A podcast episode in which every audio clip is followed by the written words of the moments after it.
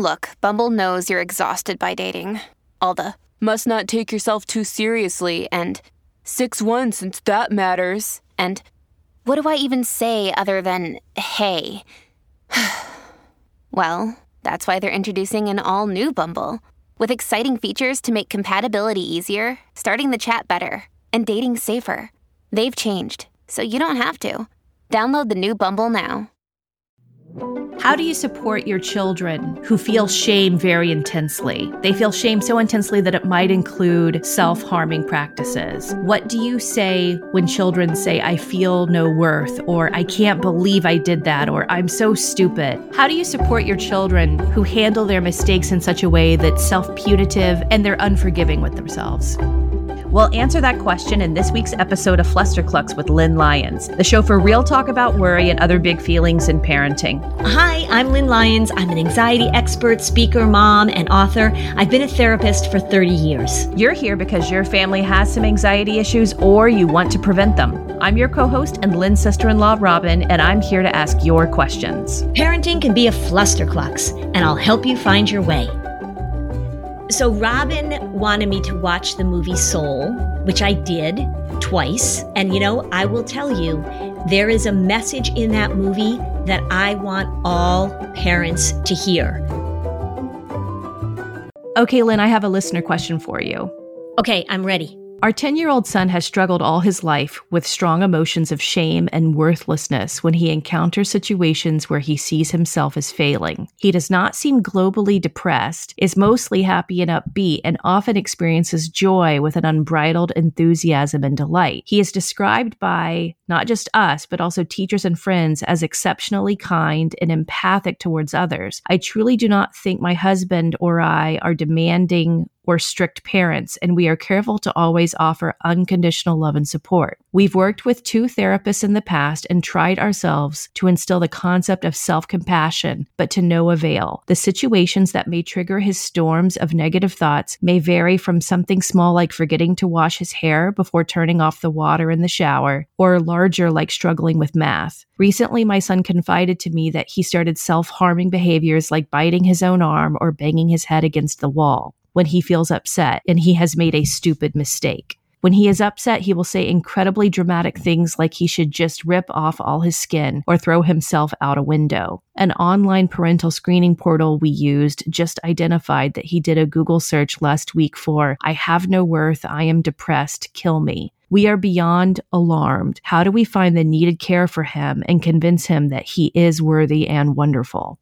As I often say, mom, you're very smart to be on top of this, to be paying attention to this. And it sounds like you've already taken him to two therapists. What did the therapist do? And what were the targets that the therapist had? Because what's not going to work at this point is just continuing to tell him what you feel about him because you love him and you think he's amazing and other people think he's amazing. And he's really empathic and he's got all these great qualities. And clearly he is getting a lot of messages from you that he's loved that he's cared about that you enjoy him right you are giving him all of the messages about being worthy et cetera et cetera et cetera so continuing to do i don't think you should stop doing that of course because those are wonderful things that you're doing but it's not getting to the core of what's going on. You've got a perfectionist. And when somebody is a perfectionist, and I don't know if that's something that either parent sort of struggles with themselves because it's not an uncommon thing. Um, but when somebody is a perfectionist, it means that they are incapable of accepting that they have made mistakes. And that's what mom said in this that when he makes a mistake and we could all say, oh, what? It doesn't matter if you don't put shampoo in your hair. For a perfectionist, there's no real differentiating between little mistakes and big mistakes because the very nature of being a perfectionist is that it's all or nothing thinking. So perfectionism, as we've talked about in other episodes, is a global way of viewing yourself. So either you are perfect or you are nothing. And it's also incredibly rigid right? So you have to do things exactly correct or it's a disaster. One of the things you want to start talking to him about is his perfectionism. And it is really important that parents just say to kids directly, you've got a problem with perfectionism. You have this belief inside you that you have to do everything perfectly or it's a disaster. That's called all or nothing thinking.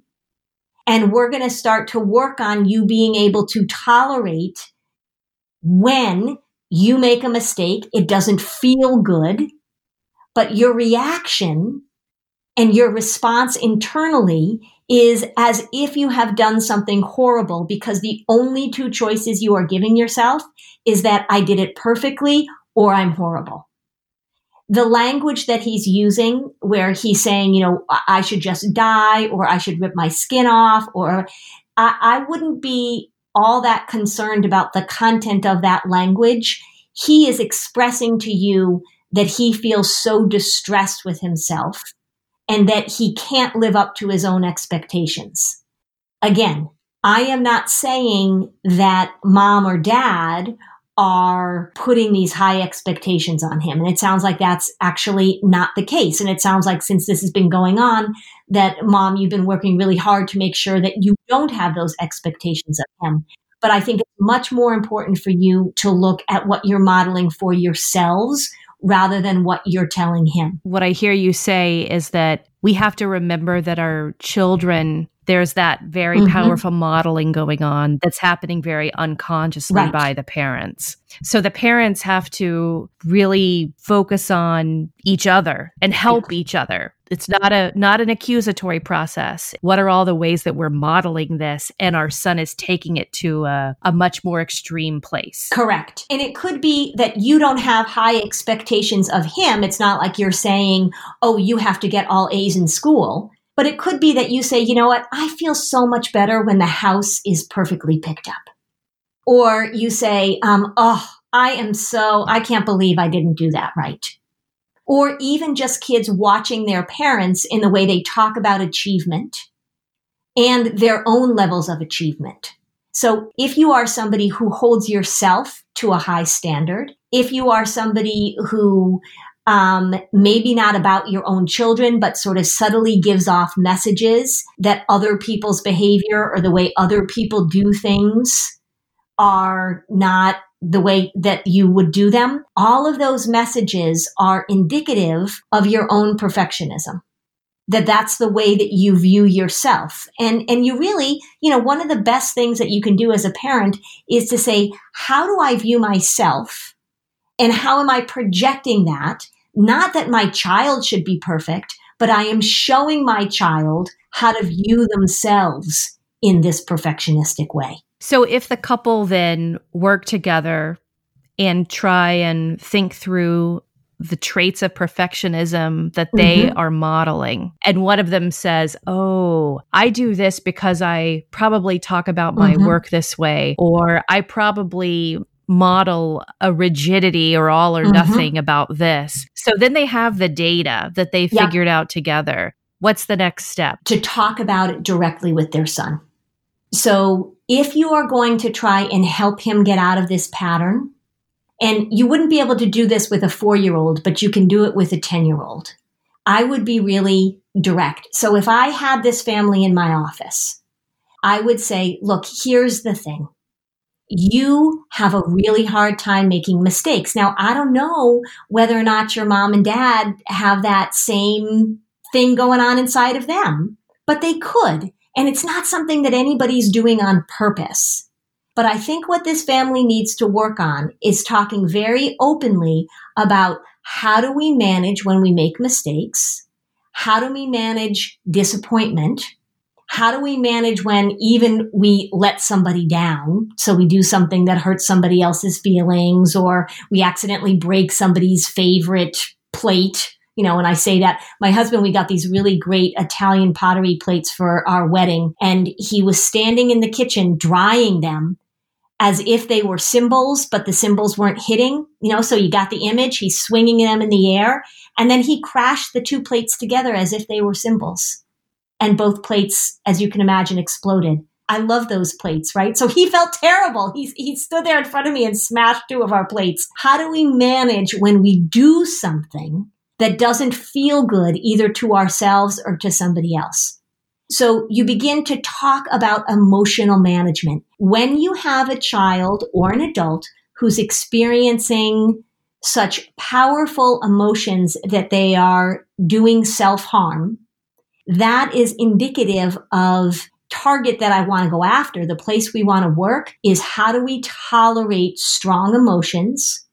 How do we manage those emotions in a way that we don't turn them on ourselves or decide that we deserve punishment for them or sometimes self harm is a way to distract from our emotions. So it can go both ways. But whenever anybody is self harming, that is an indicator that they need some work in the emotional management department. So coming up with him, I would go online and I would download one of those lists of emotions and have him begin to talk about all these different feelings. There are nuances in feelings. Remember, if he's an all or nothing thinker, if he's a perfectionist, then he either feels fabulous, like you say, he can have unbridled joy, or he feels horrible and that it's a disaster. We want him to be more nuanced. We want him to get into the gray area of all the different ways that he feels and all the different ways that other people feel. So that's what I would, would go after with him. But I would talk very directly to him about the fact that there is some all or nothing thinking, some global thinking, some perfectionism going on. And listen, if, if you're listening to this and you're thinking, well, he's not a perfectionist, his room is messy.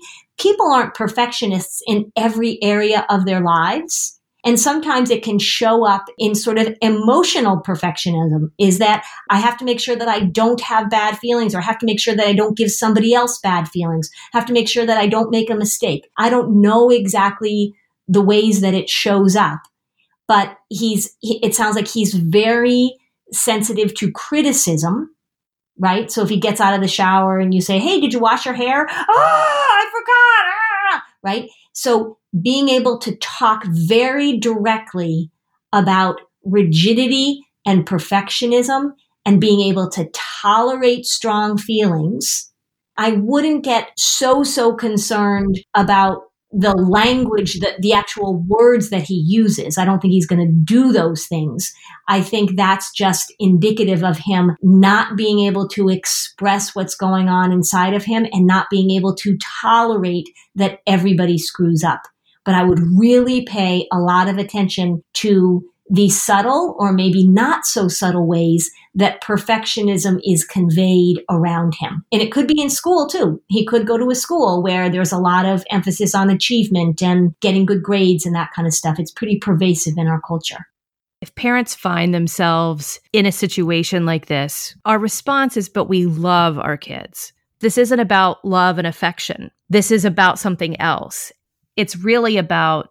how are they handling these daily emotional experiences of emotional management like you said, it's about how do they handle uncertainty? How do they handle mistakes? How do they handle all of these things? And the patterns and habits can really go askew even if they're in a very loving household where there's a lot of affection and love. And here's my question I know you say to talk mm-hmm. to them directly, but when parents recognize certain things that are being modeled and then exacerbated or amplified by the child, give an example of that conversation. Let's say that one of the parents says, you know what, I probably model perfectionism in the way that I talk about mm-hmm. X and Y. So what do we do about that? So you you say to him, you know, we've been really concerned and we've had a lot of conversations about how you feel so badly about yourself and how you have these big emotional reactions and we feel terrible and we tell you that it's fine that you didn't wash your hair or we tell you that it's fine that you screwed up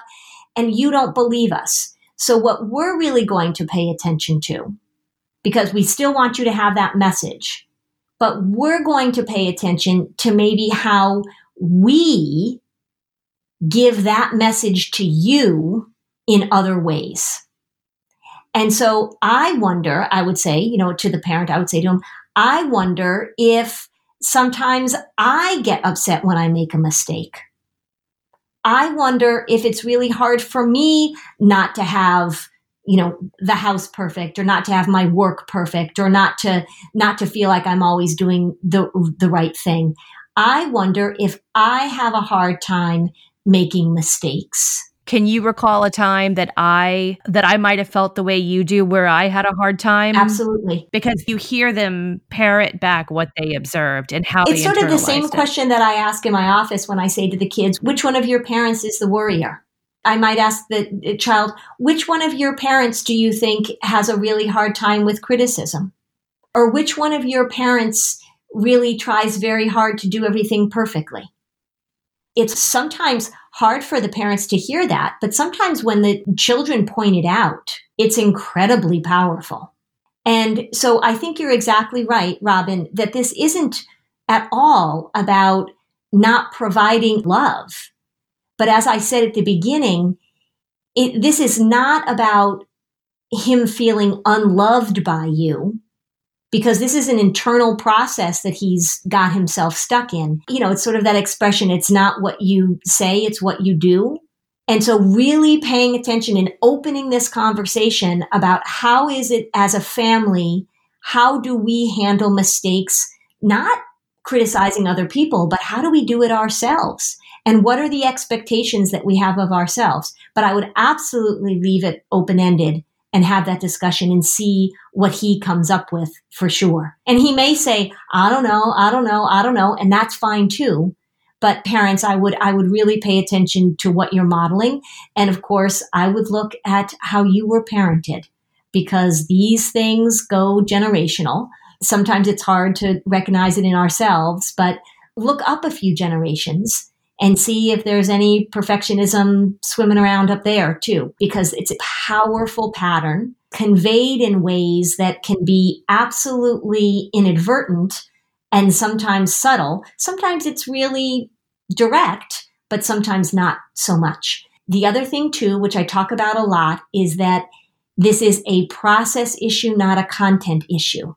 Say he gets upset because he lost something if you go into a conversation with him about how it's okay that he lost it and it doesn't matter, and you've got five other pencils that he can use instead of that one, you're getting caught in the content and trying to talk him out of the way he feels about that situation. It is much more important that he begin to recognize the process of his overreaction it's much more important that you have a conversation with him about his overreaction now. And I don't say that in a way like, oh, you're overreacting, but that the reaction that he feels internally is big and strong and powerful. It doesn't feel connected to the content of it. I don't care about the content of it. I want him to begin to recognize what a difficult time he has managing this feeling called blank. And I want him to be able to put words to it. This feeling of disappointment, this feeling of I screwed up, this feeling of I'm terrible. Have him begin to be able to talk about what's going on inside of him internally. It's not about the shampoo. It's not about the pencil. It's not about this. It's about his reaction when he feels blank. If you are a mom who's trying to keep your calendar organized, keep your family's appointments where they need to be, then I'll tell you, the Skylight calendar is a product that you ought to check out. You know how it is. Running a household can be pure chaos and it can be so stressful. This is why you need to check out the Skylight calendar. It is going to make your life easier, mom. It really is. The Skylight calendar is a smart touchscreen calendar and organizer for all your chores, groceries, to do lists and a great way to manage appointments to make sure they never overlap and they're never missed. It helps keep busy households on track so families can get time back for moments that really matter. The Skylight calendar is so easy to use and to set up. It's not going to frustrate you. You're going to be able to get it going within minutes. It syncs events from other family calendars, including Google, Apple, Outlook. You can add events directly using the touchscreen or with the free Skylight mobile app. Updates to linked calendars will automatically appear on the Skylight calendar at home. So, no more worrying that you guys are going to forget something, no more cluttered paper calendars. It shows all family events together in one spot. The events are color coded so you can easily see what everyone has going on each week. When the calendar's not in use, you can turn it into a digital picture frame. It's a 100% satisfaction guaranteed. If you don't love the Skylight calendar, you'll receive a full refund. They offer a 120 day money back guarantee and free returns. You can't beat it. I think the feature that I love most is the collaborative way we can all add to the grocery list. And then when I'm ready to place an online order, whether I'm at home or my office, I have that list and there's no more items that we forget. So, as a special time limited offer for our listeners, get 15% off your purchase of a Skylight calendar when you go to skylightcal.com slash flusterclux. That's S-K-Y-L-I-G-H-T-C-A-L dot com slash flusterclux. Mother's Day is coming right up, so order today to get 15% off your purchase at skylightcal.com slash flusterclux. I really have to pay attention to hydrating properly. I work out a lot. I talk all the time, as you know. I am pretty active and I don't drink enough water. So I'm constantly thinking about how it is that I am going to hydrate in the best way possible. And I'll tell you, if my water has a little bit of flavor, it's so much easier for me.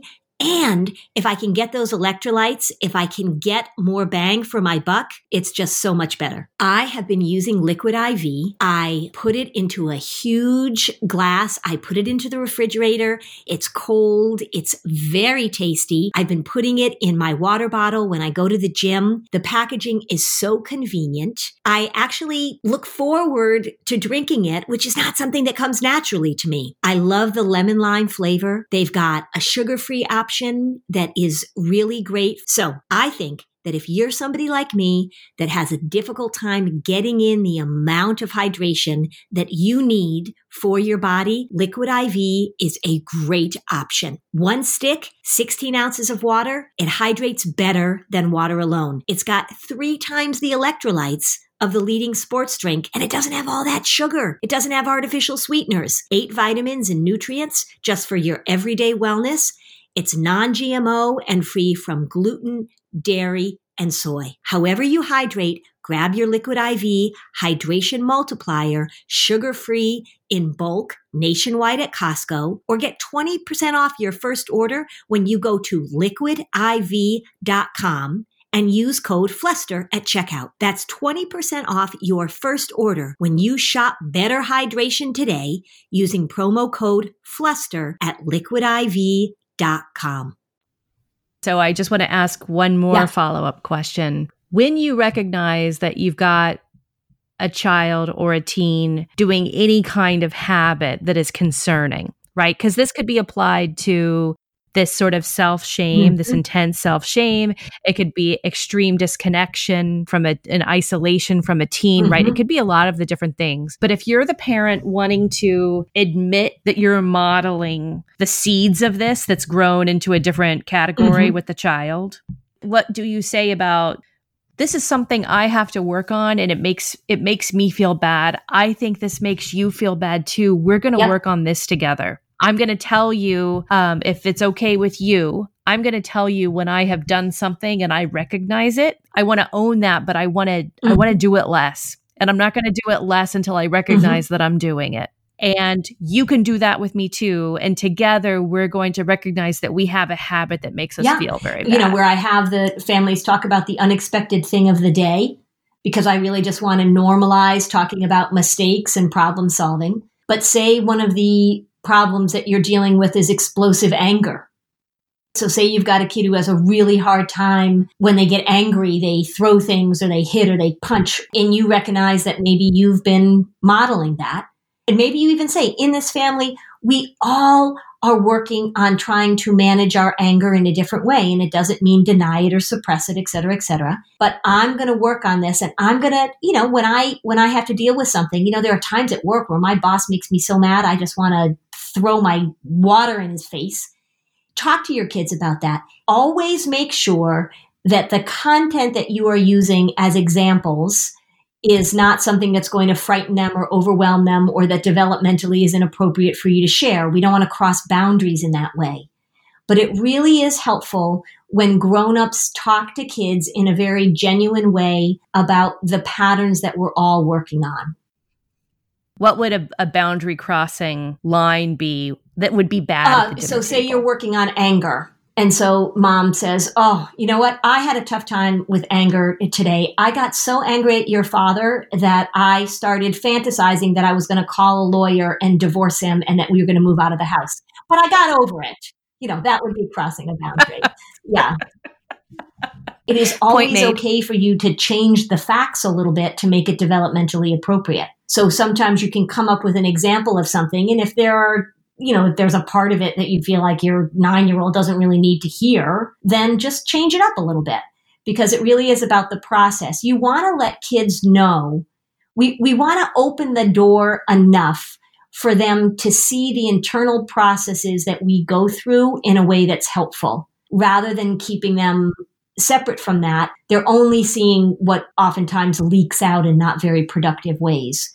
So just talking through it, like, look, I get really frustrated. When I was a kid, this happened to me, or the other day when I was driving, this happened to me. And I really just had to take a few breaths and I had to tell myself, I'm going to feel better. This feeling that I'm having is temporary. It will pass.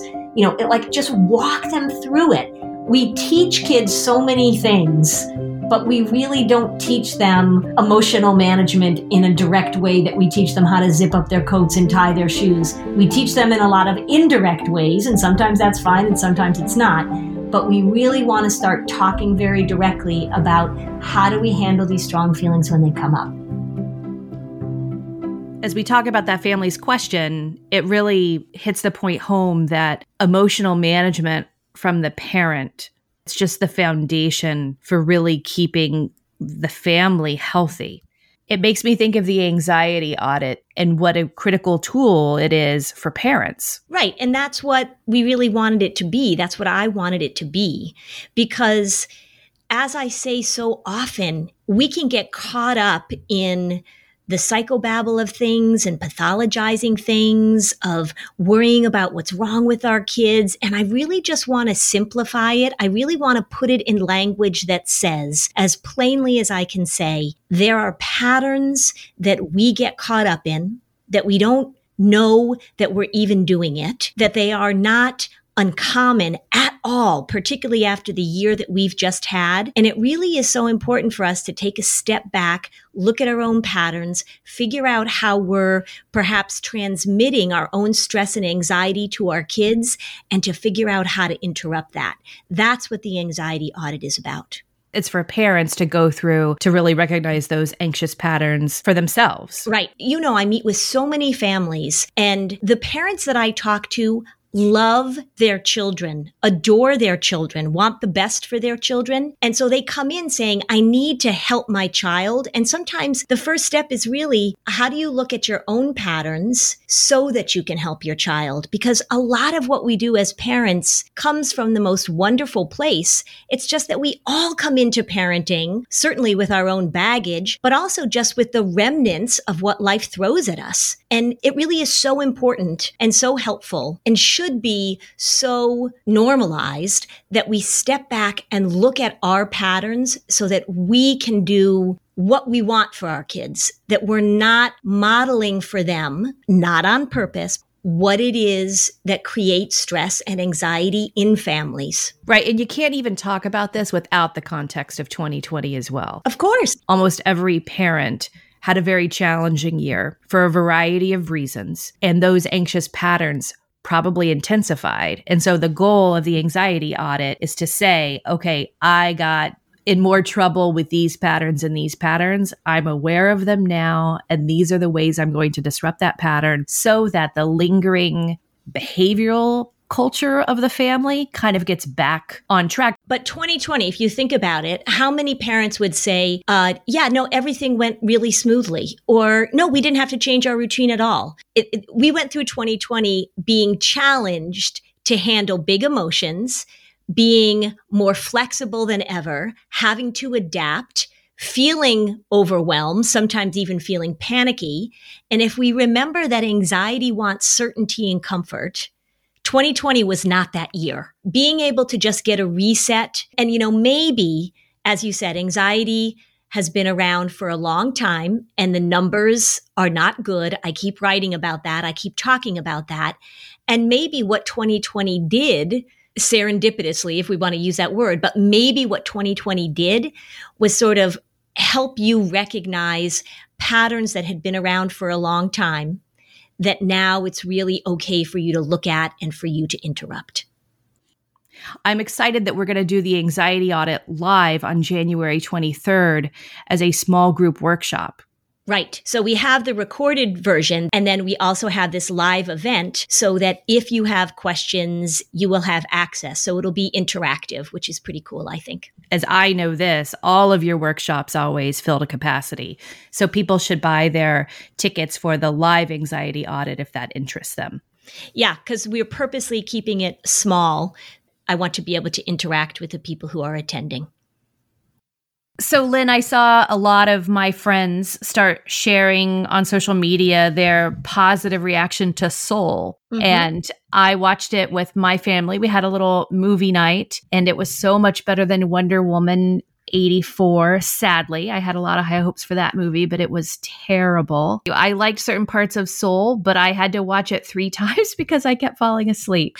So I watched Soul and then I watched it again because it was interesting to me. The plot was so all over the place that I wanted to go back and watch it again to try and figure out what they were actually saying. So I liked part of it. I like the message. I'll tell you this the animation, particularly when they were in New York City, is just uneffing believable, isn't it? I don't think you watch as many animated movies anymore to see how much but it's true. I mean, the animation just keeps topping itself. Yeah. Yeah, it's true. I don't watch a lot of animated movies because my kids are older, but holy mo, I was just like, whoa. I was yeah. very impressed with that. I have kids, but we're still in the phase. So, you know, all the Disney movies that come out, we'll still watch. Mm-hmm. And you have not seen Inside Out, correct? Uh, yes, but that's a secret because I tell people that I've seen it. Didn't I tell you that? So all these kids were coming into my office and saying, like, oh my God, have you seen Inside Out? And I was saying, no, I haven't seen it yet.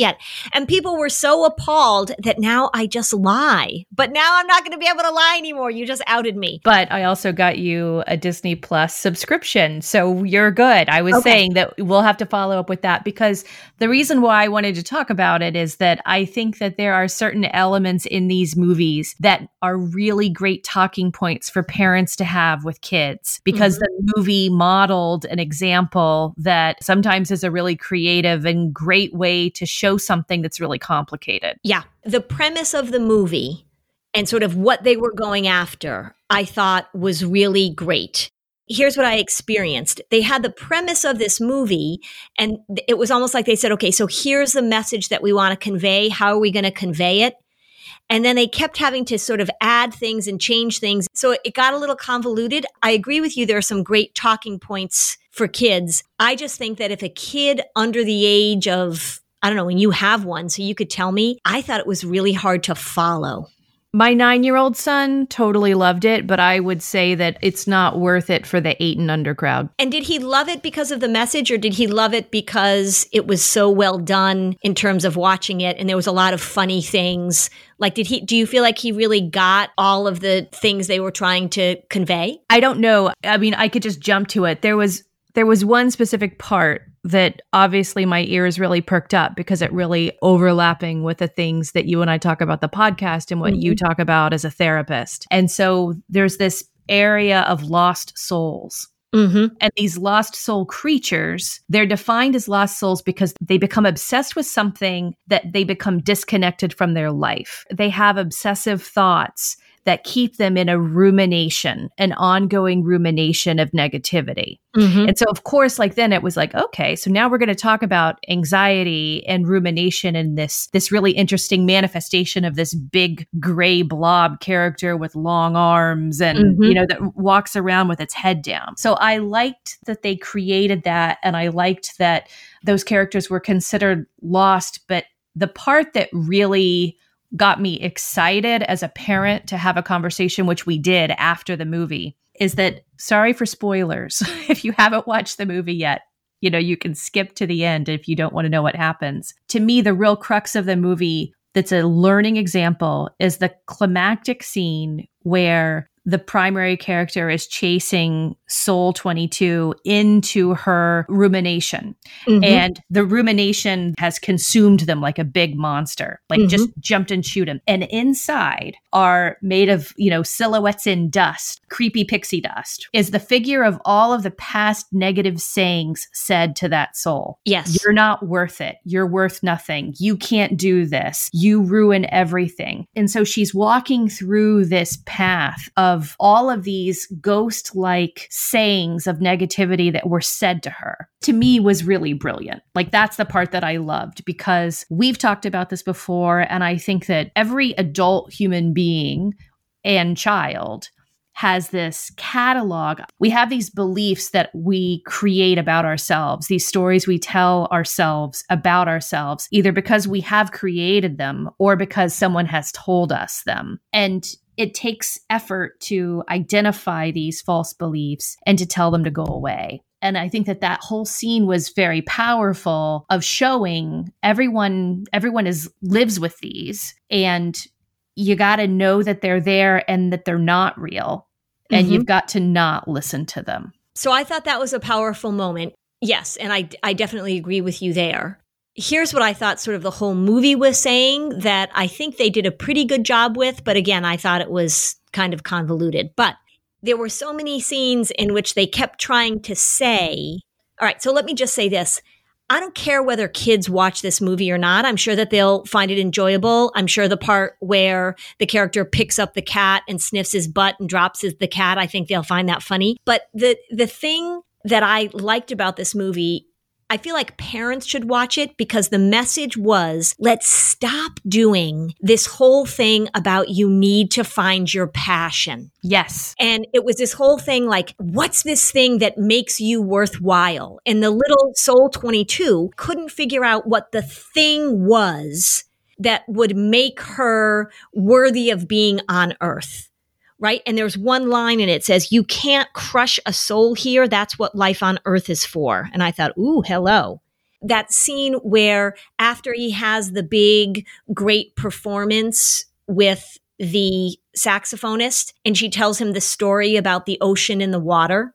Right. That's the pivotal scene of the whole movie. It's just over and over and over again. And I think that this is, I was listening to somebody now and I, oh, you know what? It was Elizabeth Gilbert and she was in some interview and she was talking about how she used to talk about how it was so important to find your passion, find your passion. And she said, I'm done with that because it has become this quest to find the unique thing that will make you special in this life. And I think that was the message is that there's not this one unique thing that makes you special that you have to discover. And how many parents have I heard talk about how it is that we can get our kids to discover their passion, which to me is code words for how can I have them develop this unique talent so that their resume looks really good as they apply to college. Well, hey there, busy mama. Are you looking for ways to make your life easier, your home less chaotic, and at the same time add more joy to your life? My name is Deanna Yates, and I'm the host of Wanna Be Clutter Free, a podcast all about letting go of the stuff we don't need in our lives so that we can focus on what truly matters. Don't worry, I'm not going to tell you to throw it all away or make you feel guilty about keeping something you love, no matter how many other people don't quite understand it but I will give you practical and, more importantly, actionable advice so that you can make progress right away. And you won't just hear it from me, there are amazing guests too. It's like having your bestie in your pocket telling you it's okay to let go of the things that are not serving you and your family in a totally non judgmental way. So join me over on the podcast where we can work on progress over perfection for those of us that want to be clutter free.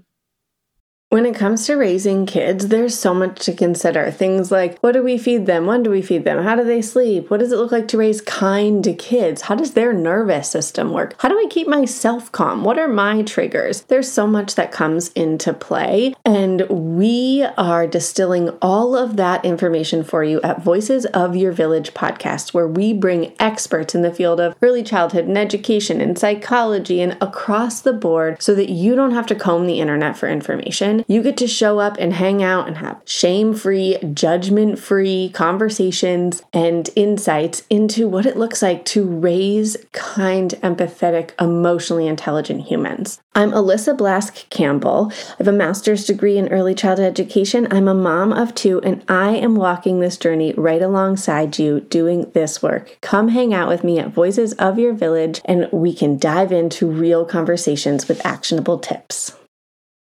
We have um, in our family, we have this discussion a lot, actually. I completely agree with you. And I think that you miss the mark when you think that your life's purpose is a talent. Right.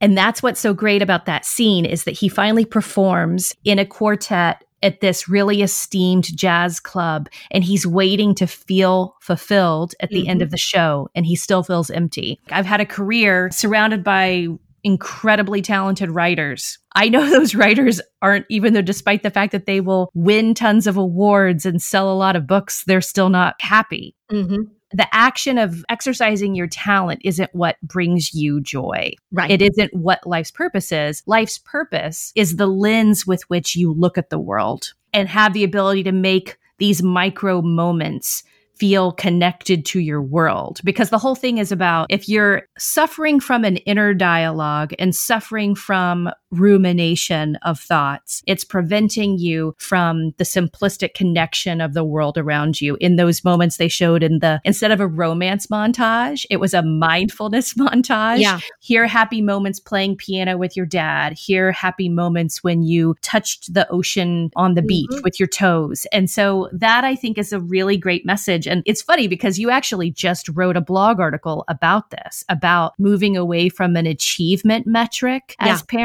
And how critical that is because just because we raise people who are talented, that isn't, you know, how many parents say in my family overused the mantra, I just want you to be happy. Right. I just want you to be happy. Right. But do parents really know what that means? And that's second only to, I just want you to find your passion. And I think they use the word spark interestingly. Yes. You have to find your spark. And it was this, the passion, the thing, right? Is it soccer? Is it singing? Is it whatever. And I think that what you came to understand was that sparks happen all the time. There are all these little sparks that make your life worth living. I also think that there was a lot of emphasis on connection, a lot of emphasis on relationships. So if you think of all the times in which they were putting the emphasis on relationship. So when he went, when they went to the barber, and the barber didn't become a vet because his daughter got sick and he went to barber school instead. And they said, "Oh, that that's too bad." And he said, "No, man, I have this great job. People tell me things, I learn about people." He found something where he was able to connect. The whole scene with the little trombone player was all about connection. The whole scene where he was with his mom when they were making the suit was all about connection. Mm-hmm. And I think they did a good job of conveying that it's not talent. It's not your life's purpose. Sparks aren't this thing that you're supposed to discover about yourself that's going to then make you fabulously happy. It's all these little moments of connection. I had this memory actually while I was watching the movie the second time, which it was sort of like this little emotional moment for me. I was remembering when I had graduated from college and I went to a really good school and I did well in school, et cetera, et cetera. I did all the things I'm supposed to do when I went to school. And I was leaving school and I was thinking to myself, what am I going to miss most about this place? And the thing that just sort of, you know, like brought me to tears was that I was going to miss all the times when I was sitting with my friends and we were laughing so hard that tears were running down our face. And I was going to miss that my friends weren't going to be available for that. Because when you're in college, you can go to your friend's dorm or when we had apartments, you go over and you just hang out we just laughed. I had such funny friends. And I had that memory as I was watching the movie, which I haven't thought about. You know, I've been out of college for a gazillion years. I think they did a good job of that in the movie, conveying that. The thing that I didn't like about the movie, because I had to watch it twice in order to sort through all this, is I thought it was a weird mixed message. And maybe you got this when they went into the hall of everything. Like the whole thing was about finding your spark and they were going to these places and there was the hall of everything. And they had these mentors that they were supposed to help you find your spark. And then at some point late in the movie, one of those Jerry figures said, you know, oh, you, you people with your purpose and you're this or you're that. And I was like, wait, you're changing everything that you just did for the first half of the movie. I feel like they sort of got themselves into this place that they didn't know how to get out of. The whole premise of the personalities mm-hmm. assigning the souls a single adjective for the personality, that part was also really lame. Yeah. But the whole movie was sort of going in that direction. Like she, when you're talking about her as a lost soul and all that inner mindfulness, those were all the mentors mentors that she had that were trying to help her find her purpose. And then they just completely sort of said like, "Oh no, no, that's not what this is about." Well, no, you just you just showed us that was what it was about for the first half of the movie. I just felt like they were sort of on a track, right? And then they were then they were sort of like, uh, "Oh wait, it's not working." Okay, so how do we figure this out? And then then I thought the plot got confusing.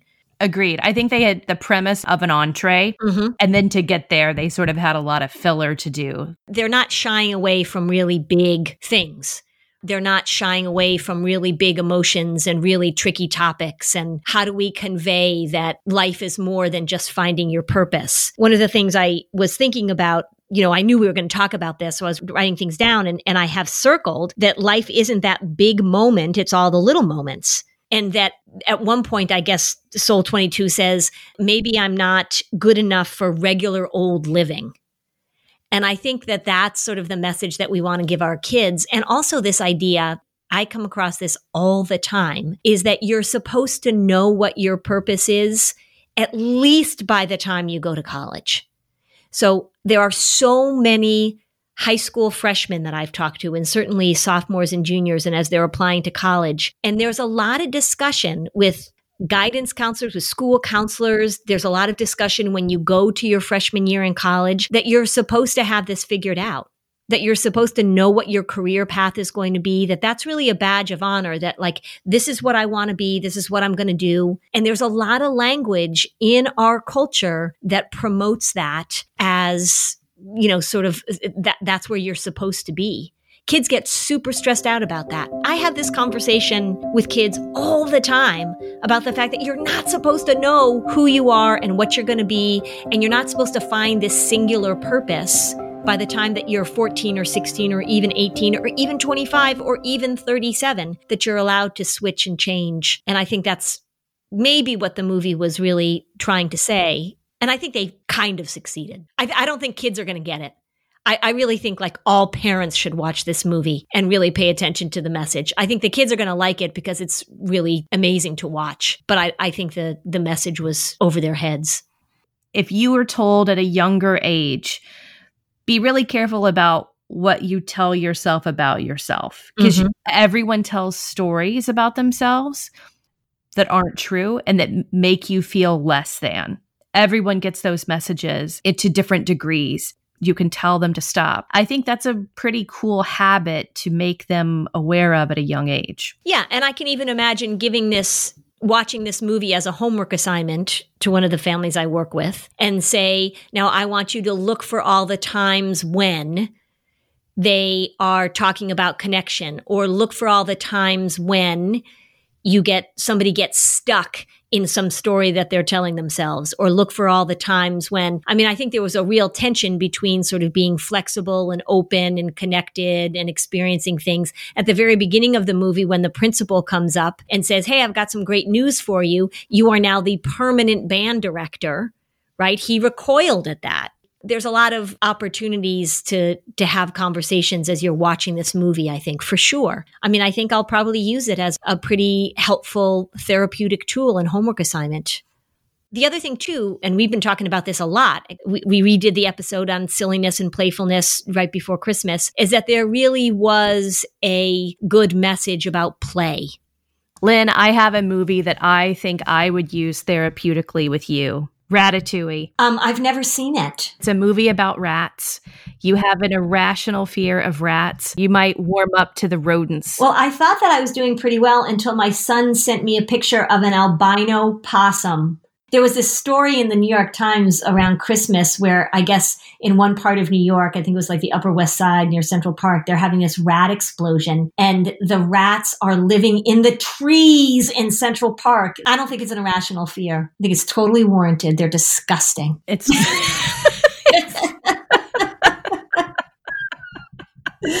yeah, that's Yeah. a tone of voice of yours I don't hear often.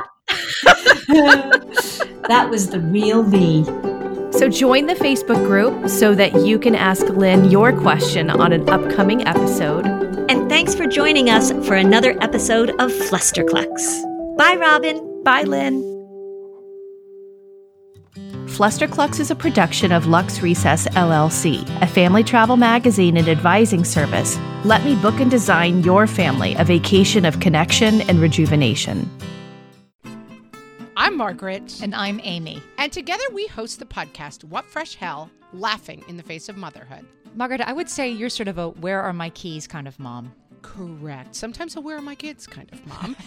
Well, you're Amy more of a we were supposed to leave 35 seconds ago, mom. I mean, touche. In each episode of What Fresh Hell, we come at a topic from our usually completely opposite perspectives. I bring the research, And I bring kind of the gimlet eye. Like, is that research really going to work, people? And almost 10 million downloads later, we're still laughing. We also talk to experts in the parenting field, plus parents with stories we can all learn from. We make each other laugh, we challenge each other's assumptions, and we have what we think is the best parenting community on the internet. Check out What Fresh Hell Laughing in the Face of Motherhood wherever you listen to podcasts.